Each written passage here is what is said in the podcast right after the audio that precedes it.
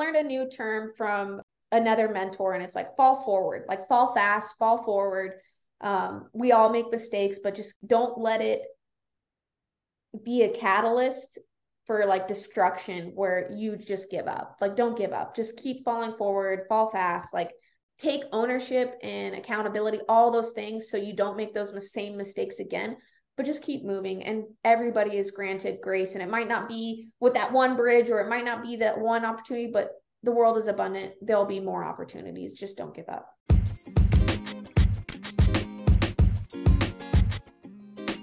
Hi, everyone. Welcome back to the Flavor of Fashion podcast. I'm your host, Belle, and this week I'm joined by the CEO and founder of Dire Design Haus, Brittany Riner. Brittany has several years of experience in product development, design, and marketing within the action sports industry. She's designed everything from snow gear to youth moto apparel for brands like Troy Lee Designs, 511 Tactical, and Seirus Innovation. In 2020, Brittany launched her own business, Dire Design Haus, which she rebranded earlier this year as a design and marketing consulting firm. So far, she's helped clients with everything from building their portfolios and websites to creating custom products using 3D printing, in addition to sourcing sustainable materials and ethical manufacturing. In this episode, we cover Brittany's passion for action sports and her experience in the industry, the brands she's worked for and the products she's created, how to fall forward and how to know when to leave a job and quit with dignity, as well as her advice on launching your own career and business. So, without further ado, let's get started. Hi, Brittany. Welcome to the Flavor of Fashion podcast. Thank you so much for joining me today. Thanks. I'm super excited to be here. It's nice to get some social activity in in the day. Definitely, especially working from home or your own office. Yeah, it's it gets a little lonely. Definitely. Um, so I'll have you introduce yourself to start off. I know that you are a FIDM alumni as well, that you studied product development with an emphasis on technical design and you're also from Southern California. So maybe just talk a little bit about yourself, your FIDM background, and kind of starting your own business and your own pursuits. Yeah, that's that's a heavy heavy load to lift. um, yeah, so my life within like fashion or active sports really started with FIDM. Um, I'm not originally from SoCal. I moved in with my mom after my parents divorced. And uh, finished like my senior year there and then started attending FIDM. But um, my history had no involvement in the industry. Um, it was just a personal passion of mine. I loved snowboarding since I was little, but didn't really get enough of the activity in that I wanted. Uh, you always have like the biggest goals and dreams. You're like, I want to be pro. Definitely wasn't the next female Shaun White. So I was like, well, what can I do that would still allow me to be a part of that culture and that life, but not in a like athlete perspective or future. So that's what inspired me about going to art school. And I actually wasn't considering FIDM at first, but then through mutual friends and uh, families who have put their kids through that program, uh, really like uplifted it, which was crazy because I almost went with the Art Institute and the Art Institute ended up like not being an option. yeah, it doesn't um, exist anymore. Yeah, so I'm like, I know plenty of people that switched out of their program to go there and then they just got like screwed. So everything was in alignment, got out a plan, introduced me to the right people, and then I found FIDM.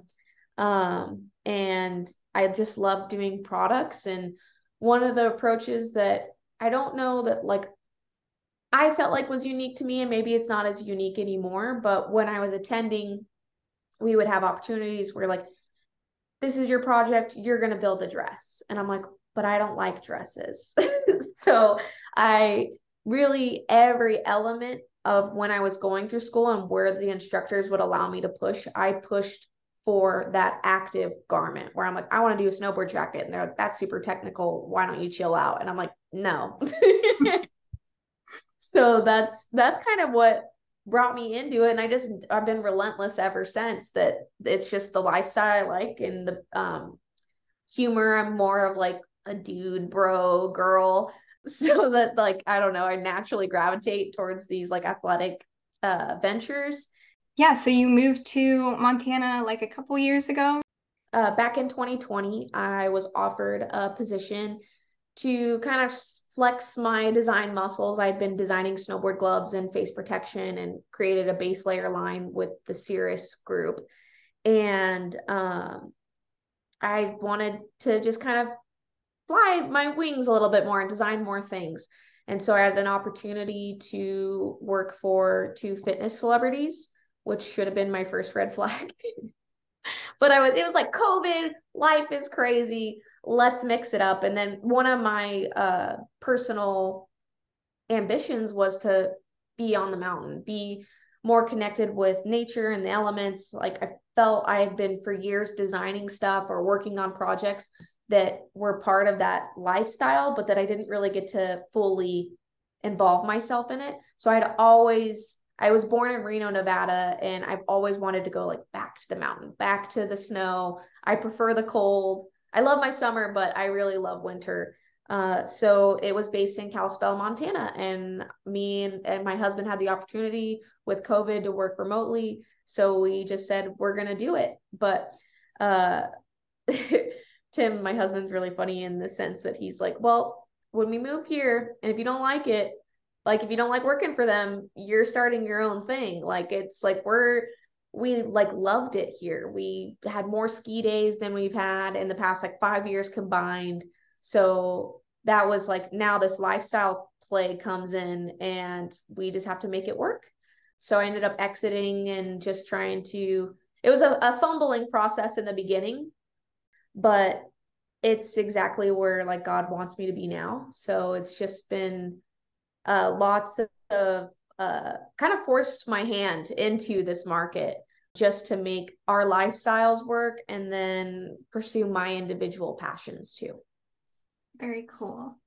Very exciting that you can kind of make that transition too to put an emphasis on your lifestyle because quality of life, especially as you get into like your mid to late 20s, it's like, okay, what do I actually want? And, you know, your job is a big portion of your life now and then it's like okay what do i want to do in my free time? Is this really where i want to be? So that's awesome that that's, you do that. that's what i felt being in san diego where it's like okay well i want to i want to ski so i got to go to big bear. Okay so now you're going to sit in a car for two hours get up there then you're going to sit in like six hours of traffic and it like kind of sucks the life out of the sport and then it's overpopulated like bear is great for a party scene for like it's kind of like people just let loose. There's some really great riders but it's very competitive not so much exploring and um, just a different style of riding it's not that it's bad it's just it wasn't worth the six hours of traffic for me.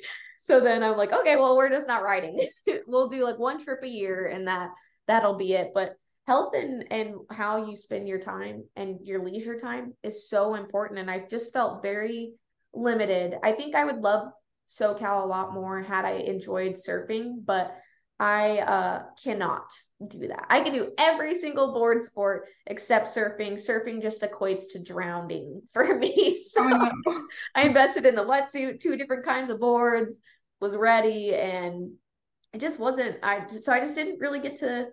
I don't know. Like for some people, I bet it's amazing, but for me, I was kind of like, oh, see you later. yeah, I totally understand. I think that's a huge thing too. Um, I currently live in Nashville, and me and my boyfriend moved here a couple years ago. Um, I'm from San Diego originally, and he's from Orange County, and we're living in Orange County. And yeah, population is a big thing. Like California is really overpopulated. You know, it was a little different when I was a kid, like 10, 15 years ago. And it was a great place to grow up, but it's kind of a difficult place to live now. Yeah, especially if you don't enjoy the beach kind of activities. There's nothing free. So it's like going out to dinner, which I love going out to dinner, but then it you're just kind of on this hamster wheel where it's like you're never I was never investing in my business. I was too busy like just constantly moving or escaping or whatever it may be, but that that's the hardest part too and it's like, "Oh, well pay your dues, like you're supposed to work really hard." And I like was all about that life. And I'd work till 2 in the morning. I didn't care what needed to be done, I was going to get the work done. But I didn't feel like I was having a life outside of work. I never got that time to like recoup for me.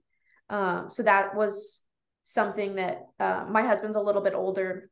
So he's like 10 years seasoned in his career. And I, and I was like in the beginning and I'm like, sup, like, I'm going to go do this forever. And like, I don't have any, like, you don't really have a lot of autonomy when you first start getting into the industry. You're just learning.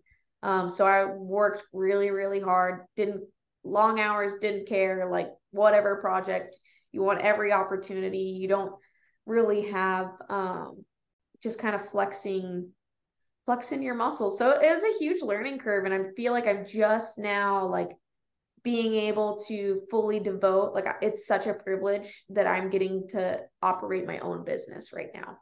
Especially with all the fear of like the recession or whatever it may be that we've just structured it right that I I can do this. And it's it's a personal passion for me. So I'm always driven to show up. And then I'm getting a great response from my customers and who I'm engaging with that I don't know. I've just found like my little niche and my uh this need in the marketplace. And I'm ready to serve and show up. And I keep doing things I didn't expect That's awesome. Yeah, I think just like putting yourself out there too. I saw like some different quotes on your Instagram or your LinkedIn page, like your dreams. And if you don't go after your dreams, like you're never going to get there. And all you have to do is like take action. And I think that's very true. Like, even just starting, I just started my podcast last fall and I've connected with so many people or reconnected with people just by like reaching out with a simple message. And I'm sure it's like similar with your business. You know, all you have to do is reach out to someone or tell people that you're offering services and people will come to you and be interested in working with you. Yeah, I think a lot of the time people just get so overwhelmed and inundated by like all these things that you need to do when you just need to start like just kind of it's okay to fumble and like and then you just show your authenticity where it's like hey i haven't experienced this before but let's work through this together like we can build this together uh that has been like my saving grace i'm like completely open book so and if there's things that like i'm not the expert on like i could totally do that for you like that's the privilege of the education that FIDM gave me that I have so many different creative abilities, but that doesn't mean I'm the expert or the best person. And that's where you open up your networks of help. And I have no problem being like, hey, like I can take your photo. I'm not going to take your photo because that's just not my strengths. But here's like one of the main people like I love um Steph Fletch. Like she is phenomenal. Or I think it's Fletch. I'm gonna be so upset if I say her name incorrectly because she is so rad. Fletcher. I always I'm like, I want to say Fletcher and I know it's not, and she's corrected me on it, but she's phenomenal. You would love talking to her. And she does great photography, look, whatever it may be. She's such a creative, uh, A-type, organized individual. And you just point them to you just share contacts, you share connections. Yeah, I think also what you were saying about how you have like experience to pull from now. So you're able to have your own business and be your own boss. Um, and you're able to say no to opportunities because one i mean i'm sure you can only take on so much as one person right now and is it just you running your business at the moment yeah so there i am gearing up to start with like moving towards staffing but luckily my type of work there's just certain things like i'm implementing like a, a greater like client vetting process so it's like i have availability but there is actually like an ideal mindset that i want for my my target audience. And so building out those parameters so people who are ready to make that next step because my business platform is based on me creating something for you. But if you're indecisive or budgets haven't been determined, it sets up the framework of how I can design for you. And if we can't go past that stage, just kind of massaging it the right way because we can definitely take on more clients. The more clients, the quicker I can start building out staffing and there are people I have in mind and I want to hire. But until like there's certain return on my investments and just security, I would hate to bring somebody on and be like, hey, clients are slow, so go find a new job. Like I want to be regimented and uh, one of the companies that like inspired me to be this way is um, one of my previous working experiences with Seirus Innovation, like they are so meticulous and they are like strategies, like they really think through that process. They're not just firing off shots, like there's a whole cadence to how they release a product, how they go to marketing, like what their business goals are years ahead. Um, so they've like inspired me to build out that framework for my business as well. But it, it is, it's those exp- those previous experiences help grant you discernment for your own journey and your own future.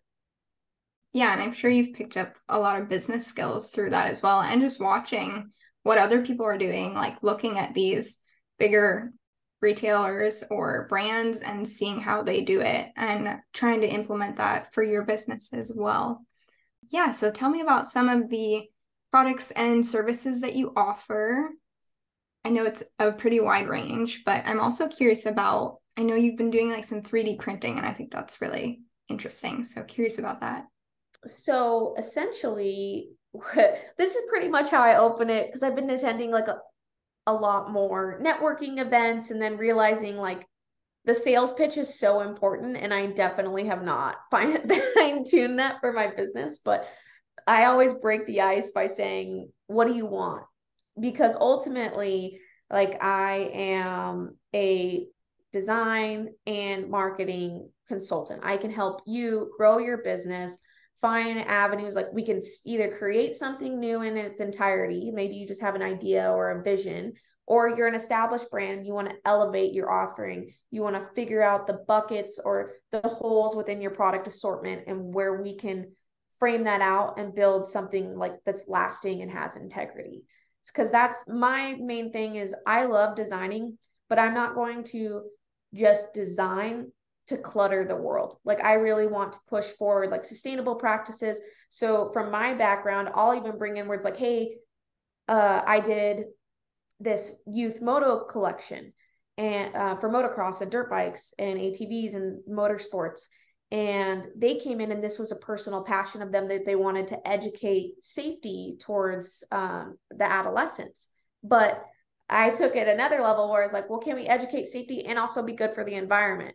Like, find ways to implement where it's like, you know, we're going to, like, what's your budget? Let's invest more into this materialization or your material story. So parents can feel good about what they're putting their kids into and their kids love wearing it.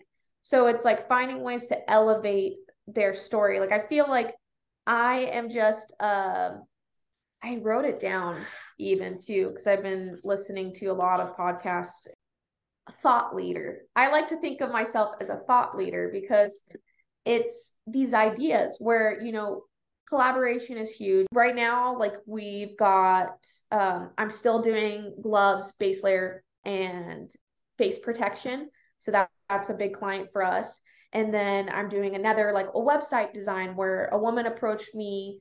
She's worked with HGTV, Food Network, Travel Network, DIY Network. Like she is top line executive producer and she didn't have a portfolio. She's spent 28 years in this industry just creating and creating and creating and her stuff is immaculate. It's so awesome. And she wanted to find a way to represent herself. She now lives in the valley too.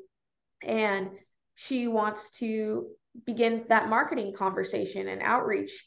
So i'm building her website and working together in as like a collaborative affair of what builds out her identity and represents her work. So essentially if it can be built on photoshop and illustrator holler at your girl. That's that's pretty much uh and then i really love technical instructions. That's the uh we had previously kind of uh talked about my FIDM degree and that it's the technical pattern drafting but it made me like very meticulous in my tech pack organization so this is now i build out the framework for these businesses. This is your new layout. These are your instructions. And when i sell my business to them those are their instructions. They can it could be the framework that builds it. So they have their own team and their own staffing but they have the groundworks of what product development technical design and overall ideation design looks like for them. Um, so a lot of what my business is just it's either elevating existing collections for established brands or I'm building your frameworks for you to have a successful business and a great launch within your market of like your expertise. But we've been creating all over the place. Another client of ours uh, was more of a uniform basis. So she is uh, Dr. Aniko Loud. She's based in Scottsdale, Arizona. Phoenix, Arizona would probably be a better uh, destination point. But she works with amazing people and she does this whole health wellness approach to um, dental medicine. So she wanted her clients come in and, and they spend a pretty penny to alleviate their suffering and enhance their like human experience. So we developed a custom client onboarding and offboarding package. So it had like custom packaging for their gift bags, their folders for their intake and their medical data, custom USBs because they get all their x-rays and there's such an even flow of transparency, but she takes it to like another level and we did I was trying to see if I I had a bottle but I didn't. there's like we did insulated water bottles that are like hydro flask quality, keep your stuff cold for 12 hours, badass. Custom logos, custom colorways that we did in lasered. So this is where the laser printer and the 3D printer comes into play where I really wanted to find a solution that was scalable for both those consumers, whether it's an industry that's already established or and your brand already has a product offering to the startups. So I needed to find a way that the laser printer comes into play for my business where it's great for prototyping. Like if there's patches and stuff that to communicate with factories and overseas manufacturing to have that physical sample helps alleviate some of that lead time. So that's really alleviated my customer in that regard. Or I've been hit up by factories being like, this is too intricate. We can't do it. I'm like, oh, that's funny because here you go. I just did it. That was like, I really, I hate the word no. So if there's a design vision and we're on board, I'm going to make it happen. And I didn't care what I had to invest in to make that happen. So that's where the laser printer kind of came into play. And then it also meets the need for these startup companies where she only has one office and she only gets so many clients throughout the year. She doesn't need 2,500 units or something that's like more astronomical, like 10,000 units that some of my other clients do. So I wanted to find a solution that I can reach out to them and give them this fully customized solution. So we ended up sourcing these like sustainable bamboo uh, vitamin dispensers that were really great. It's like magnetic, so it feels very premium, super lush. And we, I used my personal laser printer to engrave her logo on all these items. So it was a way to work around it because the factory is like, oh, we're not going to do this for you because we only want to do this if you buy a thousand units. Well, I don't want her to sit with a thousand vitamin dispensers and she might want to change it. You might want to change your logos. You just, when you're a startup, you don't want to be so uh, locked in and be so uh, just vulnerable to storage issues, to who knows? There's just inventory is a huge concern for a lot of businesses. So I'm kind of seeing what is areas of concern and how I can alleviate it to the best of my ability. I learned that I will say I love Glowforge. It's awesome for prototyping. It is not the best production grade item.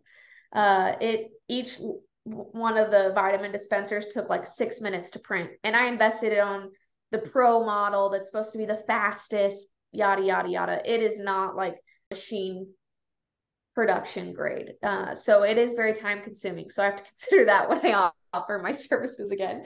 But for the most part, it gives you, um, depending on what it is and how you're compensated, you can produce so many things out of that laser printer and it's limitless. But reproducing, like replicating, does get really time consuming. So you want to kind of consider that before you buy one. I don't know if I would have invested to the model that I did had I known this in like foresight.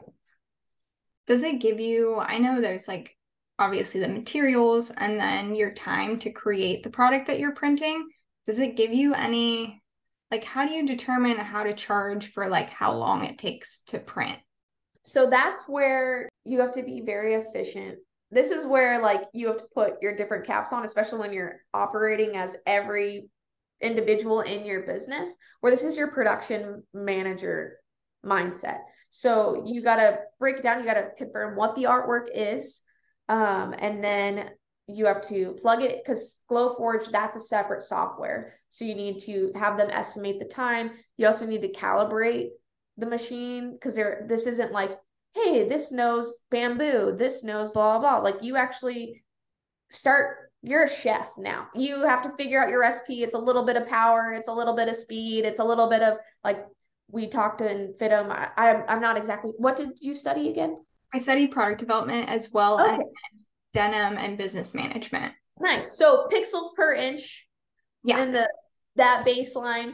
Um, so that's a factor in the machine. So you have to kind of start calibrating it and finessing your recipes. So that particular material plus your particular artwork equals this ideal result. So you have to kind of walk through that prototype, determine that, see how much time it takes. But in the reality is once it's set up, you break away and I go about my day regardless. But when I'm interchanging every six minutes a hundred vitamin dispensers, that's where I'm like, I could really use an assistant. I want to, if I had more projects like that, I would hire that individual. And there's plenty of workers that would love just more constructional experience. So I have people in mind for that route, but I need more of those projects. Um, so it's it's kind of just breaking down the the timing and a lot of just thinking about margins, bringing in your marketing perspective. So it's it's very individualized. It's not something that it's like, oh, if it's in my laser, it's bloop.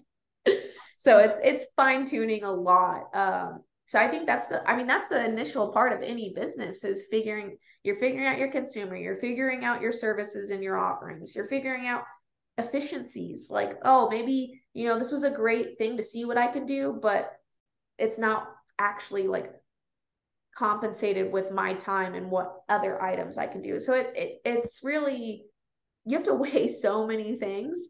I've loved all the learning opportunities. It's been really great. And I know this is exactly where I'm supposed to be, but there's definitely things that like I still learn on the job every day. And I'm I think to be honest, 50 years down the road of my business, I'm still I'm never going to stop learning. Like there's just so many different routes you can take and once you put the right people into place and you can step away, you find something else to think about and to help grow your business.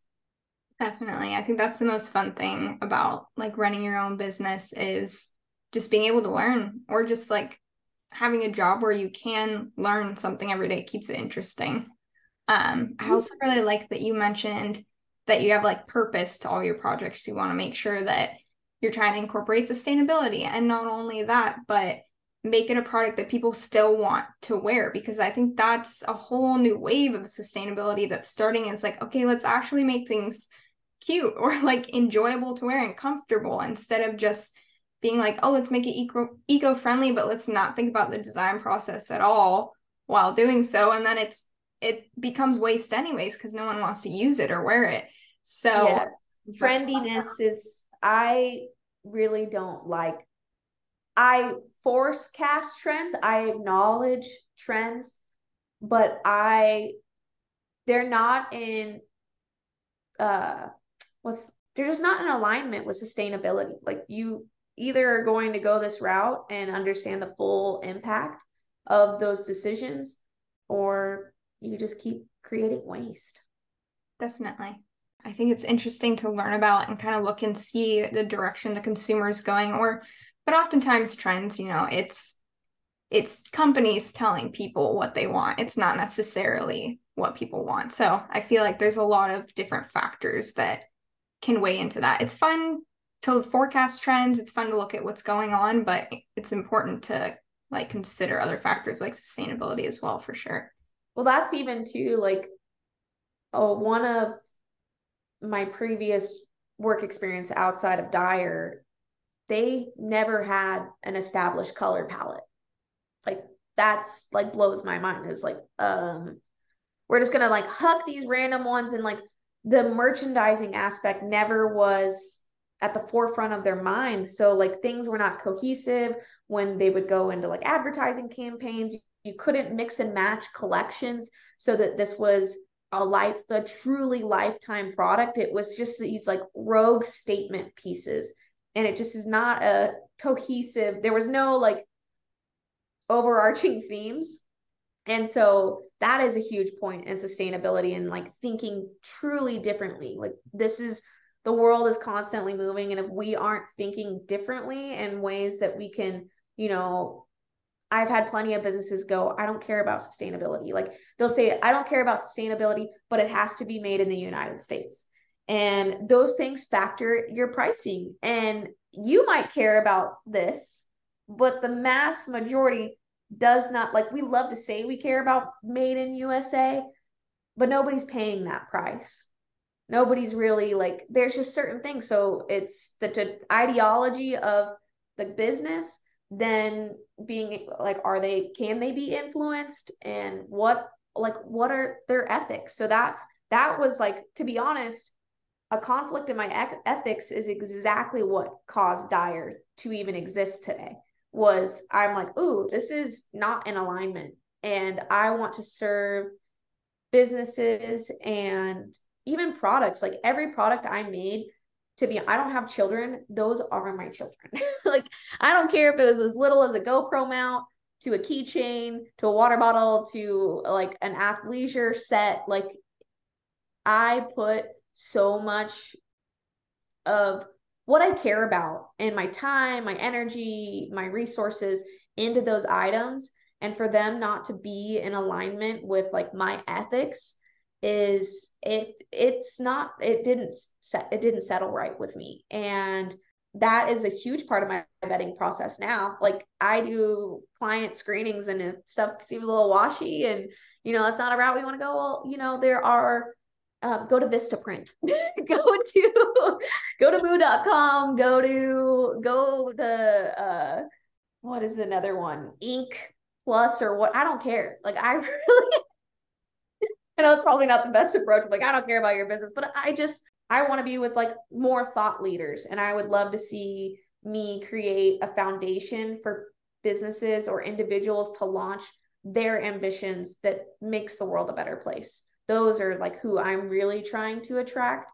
And those are the ones who put the most effort in their lines too. Because I found myself where it's like people want this like instant gratification. That's been my big biggest hurdle where they're like, okay, like I want this custom thing for pennies on the dollar and I want it tomorrow. I'm sorry. Like I can't that's just not I'm like we're making this is not only an investment of your monetary from a B2B perspective, but it's also your time.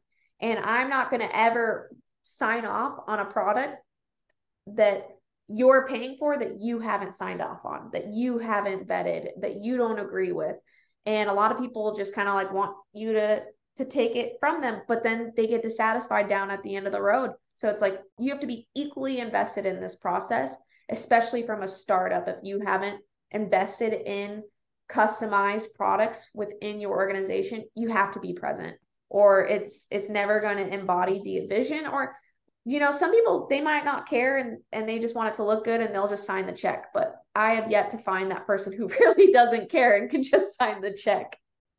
Yeah, I think it's really cool that you are really particular about the customers you're working with or the clients you're working with, um, and that you have like a value system that you base that off of, which, you know, as we talked about, not everybody has. So I think that's really cool and just something that sets your business apart for like wanting to work with you. I'm also curious about some of the other brands that you've worked for. I don't know if you want to touch on any of them, but I'm yeah. specifically curious about Troy Lee Designs. My boyfriend's really into motocross. He used to be a stock car racer, so we watch it every weekend. And we're going wow, Supercross. yeah, we're going to the Nashville one this year, which we're super excited about. But yeah, I'm curious. Did you design like any kits, any Writing no, unfortunately, that man, the man who's the myth, the legend is Maki. Maki is uh in charge of motorsports there, and dude's just he's awesome. And his story, like he'd be a great person to reach out to because Maki started off as just an intern with Troy, like doing whatever he can and just had this personal passion for that sport and then Troy is just such an like creative type, came from I believe, a family of like window painters. So he had this like kind of artistic backdrop and he started like painting athletes' helmets. And then that kind of is, it was a catalyst. And then when you meet people that are equally as passionate and can give their time, I've been listening to this podcast about authentic networking. And one of it is like there's a level of intimacy, which sounds like a very odd term, but it is true. And then there's generosity. And that was something that Maki delivered with Troy Lee on both sides, where he was intimate, he had intimate knowledge of the industry and a personal passion. And then he devoted his time. Like he was ready and made himself like actively available as an intern and just as opportunities presented itself. We love to see people who have their passion and can deliver and create like to help usher somebody into that world. I i bet like that's got to be one of the greatest gifts of all time that maki is granted troy lee. Um, i love maki. I, I talk to him from time to time and we love to just talk about the like creative process and he's the one who inspired me a lot more to kind of take a hand written like hand drawn approach because i always i hate my handwriting I would not be a designer had there not been technology. Like I love tools. and so he inspired me to kind of separate my my ego and give that a chance and it's opened so many different routes of how I've designed even for gloves and we just the more you share and the more you can communicate and I went in with zero intentions other than like this dude is freaking sweet and I just want to talk I love design let's talk design um, so Maki did that. I was when I worked at Troy, I was a design developer. So I was focusing more so on the PD side. Um, and I would dabble in the casual wear, did some stuff for like the team riders. Like I had to do the Fram and like just their sponsorships, like their shop kits before they moved over to Red Bull Gas Gas. Um, they were with KTM, so that's a whole different color palette process. And then I think I got to do some color ups on some beanies. that's fun. yeah, so I, I, had been working there and from, from a more PD perspective.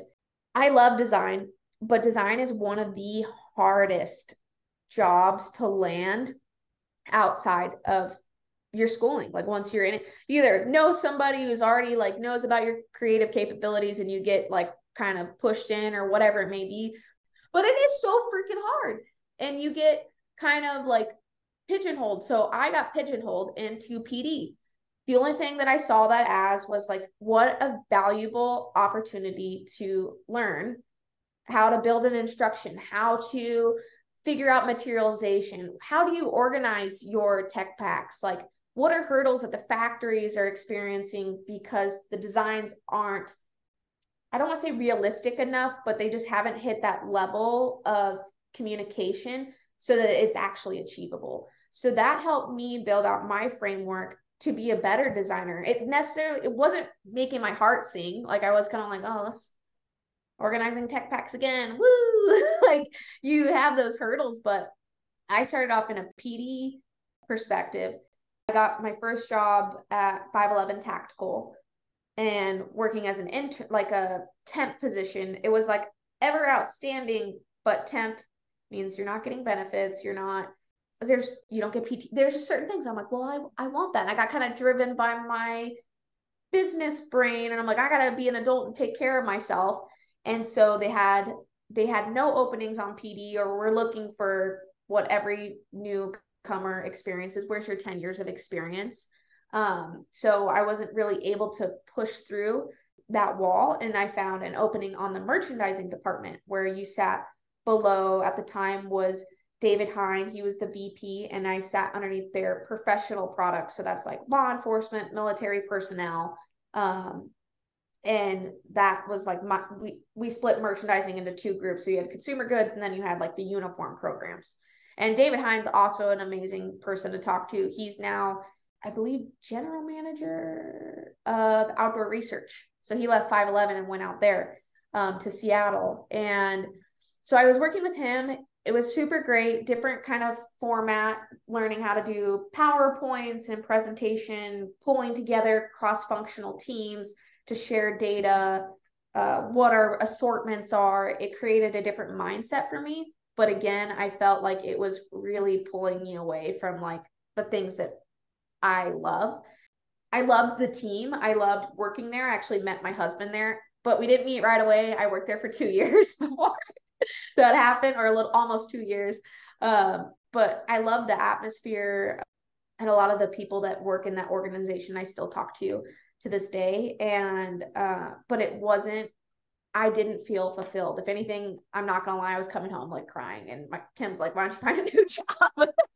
yeah. So that's what I did, and then it introduced Fulcum, and I got an opportunity to do Fulcum, and then I went to TLD.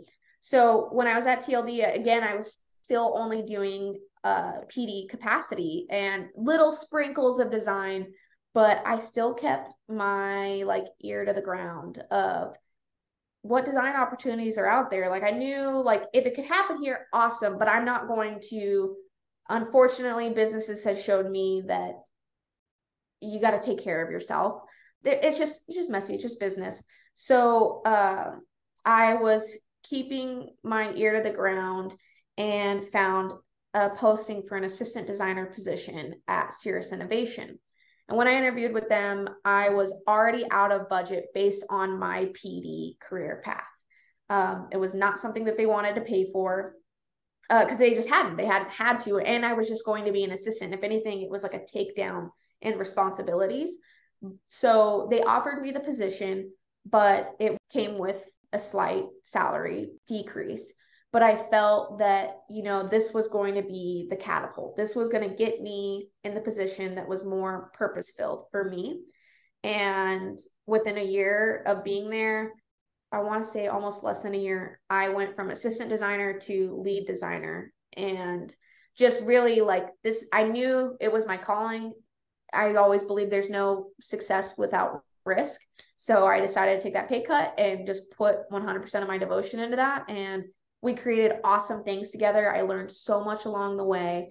And eventually I just got inspired that I wanted to create more things. And and then COVID impacted a lot of like my mental state of wanting to be more in nature and just more present in my own like athletic dreams.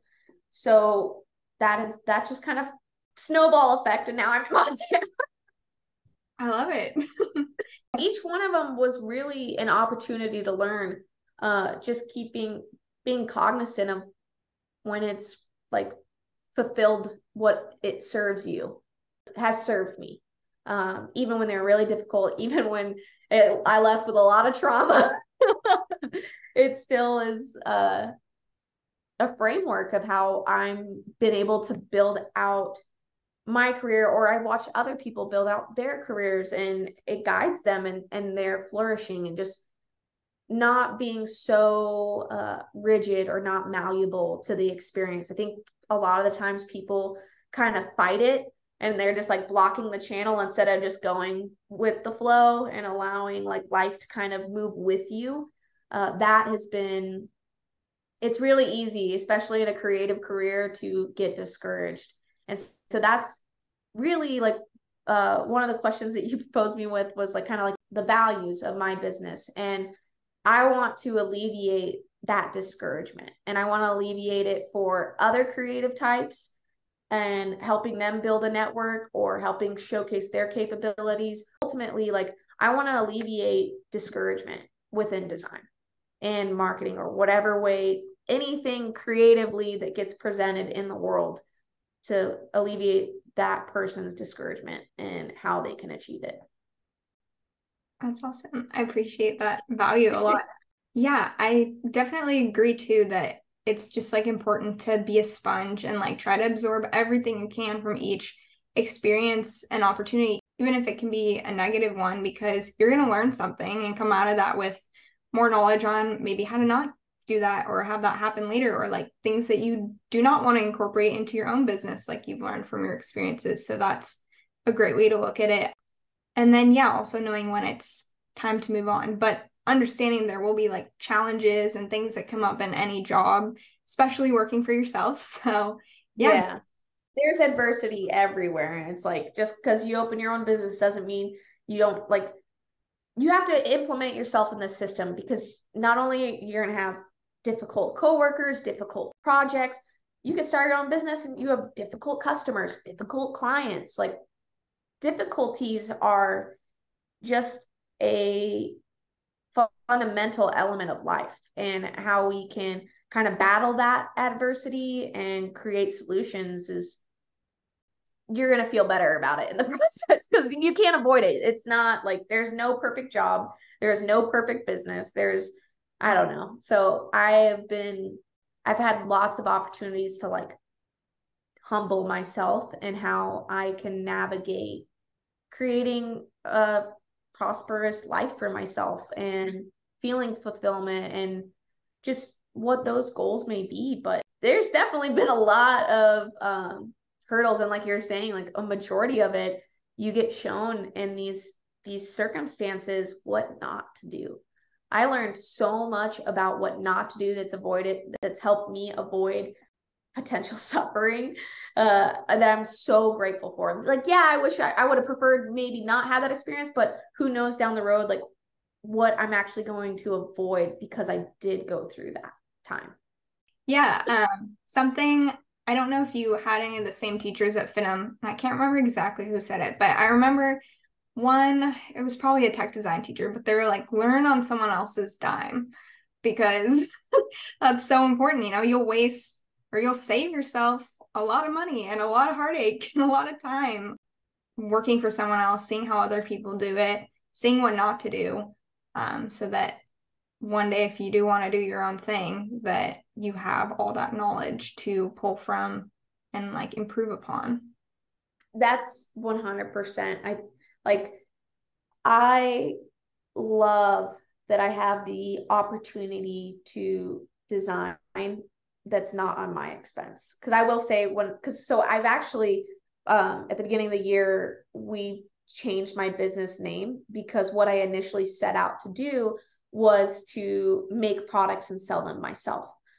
I love making products, but I love the chase of the design process so much more than the full service customer creation, delivery experience, selling I can sell anything. I don't want to sell things. I like to work with people more. So I had originally started Dire Apparel as apparel and accessories and products, and that was going to be my realm. Well, now I've changed our business name to Dire Design Haus because I'm design consulting. I'm not really uh I don't have an inventory of goods to put your stuff on. We're creating everything from scratch. Um, I'm offering marketing solutions. So I felt like it was a better description of what my business does. And in the beginning, like designing from somebody else's dime is so crucial in really seeing what you're capable of because you will not have that fear like hindrance of what you can do because you aren't reliable for those products. You aren't reliable. You just get to endlessly create. And I think, to be honest, um, there's some people who just have that like otherworldly creative ability and discernment and conviction of what their image is. I'm way too flexible. I still needed to like sort that out. I ended up when my business started off like spending 14 grand on parts, on getting molded trims, getting all these things built up to do my own products. I left 14 grand on the table essentially. I have 14 grand to work with to build things and I'm like this isn't actually my calling and I had to allow myself to be flexible. I could beat myself up over that investment or you know, let's strategize a different way for us to use those items but my business and my calling and my profitability lives over here. So I've had to like separate myself from that identity and build a new and I'm still using it like I bought $1500 worth of like leather skins from Montana Leather Company and like drove all the way to Billings and handpicked them out and let go of that mission. And and sometimes it's hard. It's like oh but i've already i'm so invested and like people will continue to like double triple down. It's like no i'm going to cut my losses. I'm going to find a way to reposition these materials and work on things that better serve me and the lifestyle i want to live. So that's that's really what's building out the framework of my business but i mean even i had to take the leather skins. I created a little leather mouse pad with my logo on it. So i was uh-huh. like all right we're gonna we're gonna decorate our office custom. Let's go. But I'm still butthurt about that 14 grand. Like, I'm not gonna get that back. Like molds are done. Like material's been spent. It's happened. yeah. It is even though it was an expensive learning experience, it's a very good lesson to learn though. And for like anyone, just like no matter how much time, no matter how much money you put into something, if you're really not passionate about it anymore and you've given it your all, you know, like it's okay to move on and cut your losses and figure out what you actually want and try something else. And also, like, you know, as you've had many career experiences working at different companies and different kinds of jobs, like you learn different things from each job that you can incorporate into your business. But I think um, each one of those experiences kind of gets you closer to what you want because you also like we're talking about you learn what you don't want i remember that was something my mom would tell me in college a lot is like just take any experience you can get because she was like all the internships I had before I started my career and like early career opportunities and jobs I had taught me for the most part what I didn't want. You know, just gets you closer to figuring out what it is that you're really passionate about. And a lot of people change careers um, multiple times, even if it's within the same industry. So, like, it's okay if you've been in product development or design for five years and you're just really not passionate about it anymore and you want to go into marketing or something else. But um yeah i'm not trying to like force something that's not really working yeah. that you're not passionate about anymore. i felt and like i still want to but now it's like like i got all these hat bases and you know i'm like you know what? I want to i really want to be an educator. Like i want to help people to dream more. I don't think we dream enough. I think we think everything is un, unattainable. There's so much work involved. We can't do that. There's no such thing as no. There's no such thing as like, I can't. Like, let's figure it out. And I want to help build people up so that they can create things too and create whatever their like what constitutes their life of happiness. And so, like, with all these extra materials, I'm like, you know what? I'm going to do like a summer school where you can learn like the I have my Juki machine, I got my laser printer. Let's learn the essentials of these programs and now you can go home and create things too and just open up my office and get to work with people, kind of build out that social interaction since I don't have my husband's like, bro, you don't ever stop talking.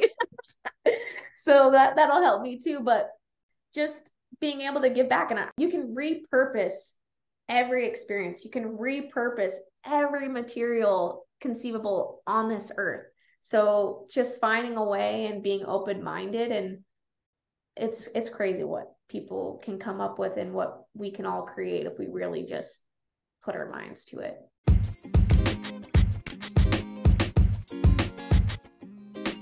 So I know you opened or you have your own office now. What's that experience been like kind of moving out of your house to work in your office, getting that all set up and do you have any any advice for other people looking to do that? I love it. I freaking hate working at home. Like I just I I really like your home is supposed to be your leisure activity and like I want work to be work and I don't want to I have a really bad problem with overworking. So this helps build that in where I can actually like mentally separate. Cause before I'd be like, oh, I can just jump on this. And it's like my husband's trying to watch a movie with me. And I'm like, yeah, yeah, yeah sure, whatever. like that's, I found myself getting really wrapped up in that. Um, so having this own space and I actually got way more real estate than I ever expected to have. Like I have my lobby, I have this office, and then I have an additional office that's really just a dumping ground for boxes right now. And then I have my storage area that actually houses my laser printer and my sewing machine. So it I don't know, I just get to like spread out my ideas. I don't feel so confined. But when you do get your own office, a whole new set of like fear kind of steps in and just doing things to like make yourself comfortable, like get insurance. get all the insurance you possibly can, like just for peace of mind. Like nothing has happened, but you just get this like fear thing. I'm like, what if I leave my laptop there and like, oh, I need to get cameras. I got it. It's just like, no, get insurance. Like, I'm gonna uh, get cameras. I don't know why I said didn't get cameras, but I lay, lay lay on the side of caution. But it's it's been such a uh, empowering feeling, and having a professional Im- image, having a place that's designated for your craft, is so refreshing. And I don't even want to say refreshing because I've never had like this is my first experience of it and it is otherworldly. I don't know how to describe it. It's something I wish everyone can experience because it's it's fun. It's your place. Like I always remember like being a kid and being like, this is your room, but you kind of feel like, oh, but my mom won't let me paint the walls black or this one. And you always had like restrictions. I feel zero restrictions. Like this is what I want it to be. They understand that you're operating a business, you're going to tweak things, it's your space, you've invested in it. I don't know. It's just so I feel enlightened, I guess. Like it's just whatever I want it to be and I have a safe space for my clients to come into and I just finished uh building out like a coffee bar like I want like what that onboarding and like you start thinking in ways that you never thought you would think before because you have the real estate to do so. You have the flexibility and uh, I don't know. It's just it, it brightens your scope. You think more things are possible. So I I've I've been super grateful for finding it and uh, I got discouraged for a while when I was pursuing an office space because real estate's a real issue in Montana. And so I would look online. They wanted stuff that's more than my mortgage. I'm like, I'm not doing that. Like, there's restrictions, but I've luckily been involving myself in like community outreach networking events. And so that's a great way because people always know somebody. It's like, oh, I have this art loft that they would love to make money off of, or they have like, there's just those kind of opportunities. And for here, a lot of people that do have the real estate they're like old timers they're not posting online. They're not they're not finding me as a consumer as somebody that can actually rent from them. So i started going to that and just kind of asking around like what are you paying for rent? Like what are you doing? And just I, I know it's like an uncomfortable conversation but i wanted i was like demanding from the universe my own space and so, luckily, uh, one of the women who operates Iconic Women's Collective, which is the like Kalispell based women's entrepreneur group, and Kelly, she's actually three doors down from me. And she told me that this space was available, and it was a little bit outside of what I wanted to pay. And at the time, somebody was talking with me, like, oh, I'll split it. And I thought, I'm like, wow, this will be great. This is totally doable um, unfortunately they didn't want like they decided not to to split it but i had structured myself enough and was really determined that i'm like screw it like we're doing it. We're I, I know i have a whole like room full of boxes i paid for but it's my space. And now it's like do i want it to be a studio? Do i want to like do a podcast room? whatever it may be i have that real estate. And once you know moving and investing in your own spot takes a some chunk of change. So I'm chilling out for the moment, but there's something going to be going on in that office space here pretty soon. But that that's pretty much the process. Just don't don't get discouraged. My advice would be don't get discouraged by the common mediums when you're not getting results. Like you're looking at apartments.com, you're looking at commercial leases, you've talked to realtors or whatever it may be. Try to do some more in-person approaches. See if there's any uh, like networking, business networking, creative networking. Just show up, ask around. Because um, I definitely would not have my office today had I not been attending in person events that were localized and they actually had cognizant data of what we really do have or opportunities that are available. So that would be my my word of advice. And if you're thinking about it, do it. Absolutely, just do it. It's it, there is some fear. I mean, it's an investment. Like it, there is that component of the equation, but it's so it's.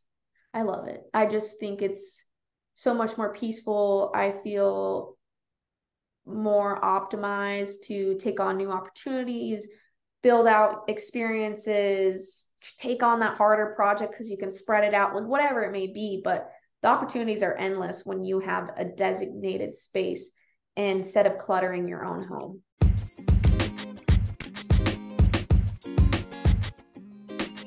So, what advice do you have for somebody wanting to get into the fashion industry or action sports specifically for apparel design? So, I love FIDM, but I feel like when I left FIDM or whatever educational route, I'm sure everyone kind of experiences this. There's so much within the industry and so many different avenues that you can go within a career path that it's like you're only getting the surface of the content of what they educate you on. I remember getting out and being like, why didn't they teach me this? Why didn't and I had all a million whys. But you can fumble through it. Like, don't be ashamed to ask questions. Um, and if the environment you're in doesn't allow you to ask questions, like they're doomed to fail anyways. Like, don't even it's time to time to flex your muscles and find find something else. Like I think this generation or millennials or whatever you want to talk about, like, oh, they're they're flighty, like we quit. And it's like, no, like if it's not in a some people do quit some people have commitment issues but uh there's so much the world is abundant and i think people get fixated on the stigma if you jump you're never going to get that next job no if you work and you're passionate and you're determined and you're going to get that next job. Like don't be discouraged because you're like oh i have to i hate this job. They don't give me opportunities to learn. I don't get to ask questions. Fuck that job. Like it's time to just jump and find somebody that's more in alignment who's going to help you grow because every you can only take so much negative what not to do before you're tainted and you're doing what not to do in your industry or in your career path. So my biggest thing is like really dive into like what are you passionate about? I love animals. I want to be like pro life. What whatever the hell you think that is your calling. Mine was snow. I wanted to be a part of the snow. I wanted to be um, in some kind of designing capacity and building out products that are meant to last a lifetime. So that was like my set parameters and my scope of what companies stuck out to me. But I had no problem jumping ship if something wasn't like in alignment. Um, because it is like you never notice like how long it takes to recondition or separate yourself from your experience to be at your maximum optimized potential to be a light in the world when you're so just burdened or um, just hurt. You can feelings get hurt. Like everybody loves to say, oh, it's just business. And it's like to a degree it is, but we invest so much time and energy and emotions that it's hard not to like sometimes like organizations like the one I left when I came up here, it felt like a like a relationship breakup. Like I broke up with my most toxic ex ever. so, you know, don't be afraid to like know you deserve better and seek it and network. Like don't don't sit there and be like like Jesse's a prime example where most people didn't utilize him as a resource because it's like, oh, it's a librarian. Are you freaking kidding me? Like that guy adore. I adore Jesse he is one of the only things that made me feel like FIDM was truly a valuable experience to me and that and it's their librarian. I just feel like network even with people like you don't have to make friends. You don't. Like I went there and it's like I wanted friends, but I wanted friends with substance. Mm-hmm. And you know, it's we can all have fun, but I was like I have plenty of fun friends. I have plenty of people I can go party with or like I grew up in Las Vegas, I'll just go run to Vegas and have fun, but I want to I had a business mindset and most of the people I left in my networks of help weren't students. They were instructors. They were people that stopped by for a presentation. They were the librarians or like the staff. I would dive in if you're kind of in that realm of you pursued paying for your education. Uh, definitely network, network, network and don't trust in FIDM to use only their career networks. Go to your own things. Go to the Malachi job fair events. Go to LinkedIn events. Go, go, go, go, go, go, go, and talk to everybody because you'll be so surprised how small this world is and what a freaking vacuum, especially once you select your niche in your industry. Everybody knows everybody. Somebody's going to give you a chance. Just be tenacious. Don't give up. And have faith. It might not be in the timeline that we would prefer, but it definitely is possible. It's just, it's anything is hard. It's hard to be a doctor. It's hard to be a nail tech. It's hard to be a grocery bagger. It's hard to be a youth group pastor. It's hard. Everything is hard. So figure out what you're passionate about so you can push through what is hard and feel purpose and drive and results and all the fun ushy gushy stuff. Uh, that's i guess my only advice for people that are emerging is like don't give up and and if somebody's shitty fuck them 100% agree. Um yeah like there's opportunity out there. You just got to be hungry and you got to go looking for it because no one's going to know that you exist if or what you're capable of if you don't show them and you don't reach out. Hungry mouths don't get like fed. You gotta yeah. speak the squeaky wheel that gets greased or whatever. My parents I was always called the squeaky wheel, so I don't have a problem with talking or saying something isn't working for me. I love it. You know, when you quit, do it with dignity.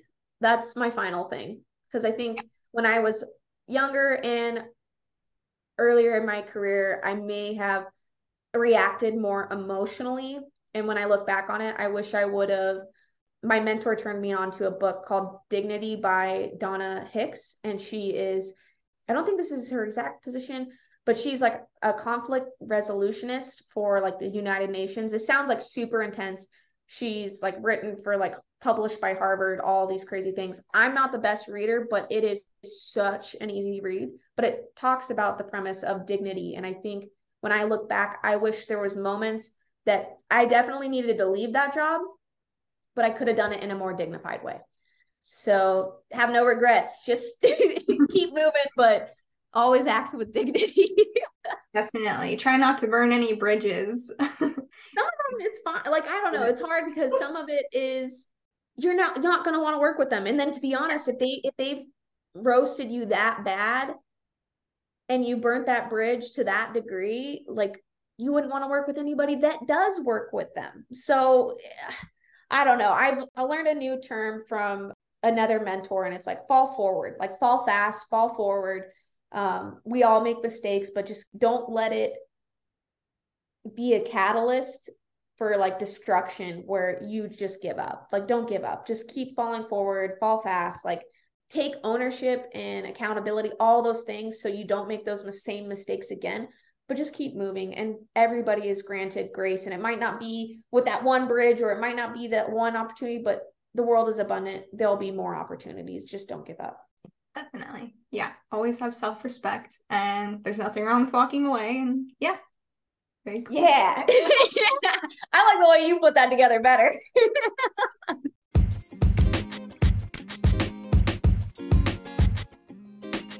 any montana recommendations any slopes any food spots, any shopping. What Montanans would want me to say is don't come here, it sucks. oh my goodness. They've had such an influx of people that they like the tourism, a lot of the locals are just over it. But it is such an amazing place. I absolutely love the state. I probably will honestly never leave. So hopefully Montana's doesn't listen to this podcast. hopefully not. But uh, the there's only so much here. So once you hit all the food spots, you've hit the food spots kind of things. But the nature, I mean, we got Glacier National Park is phenomenal. Such a great experience. The lakes, I mean, there's just so much to do here outdoors wise. Food, the people are great just if you have a California license plate, like rip it off. I don't know, rent a car. That's those are like the small things, but it's a it's a great great place, uh, great people, and I think too uh, more to stay tuned on that because I I want to offer uh, like a summer course where you know you pop in for three days, you can come in, we go on an adventure and and some educational experiences. So I, I'm building out some courses that I want to entice people for like a little weekend getaway and educational Montana experience. Very exciting. Yeah, yeah. Would love to hear more about that when you have it up and running. Cool. Thanks. Yeah. So um how can listeners find you? Maybe plug your socials and then um how can they work with you? feel free to jump into my website at www.diredesignhaus.com and it's H A U S. So it's like German house.com. and then same thing for Instagram is the same dire underscore design house. You can DM me since it's a party of one, even though I can sub out work and have great vendors and stuff I lean on to help produce these results. Um, being the one and only individual operating this stuff, you can DM me. You can reach out through the inquiry platform on my website. And yeah, those are those are two easy access LinkedIn, Facebook, whatever. Just hit hit me up. Call your girl. awesome. Yeah, I'll put all your links in the description so that people can check those out if they're interested.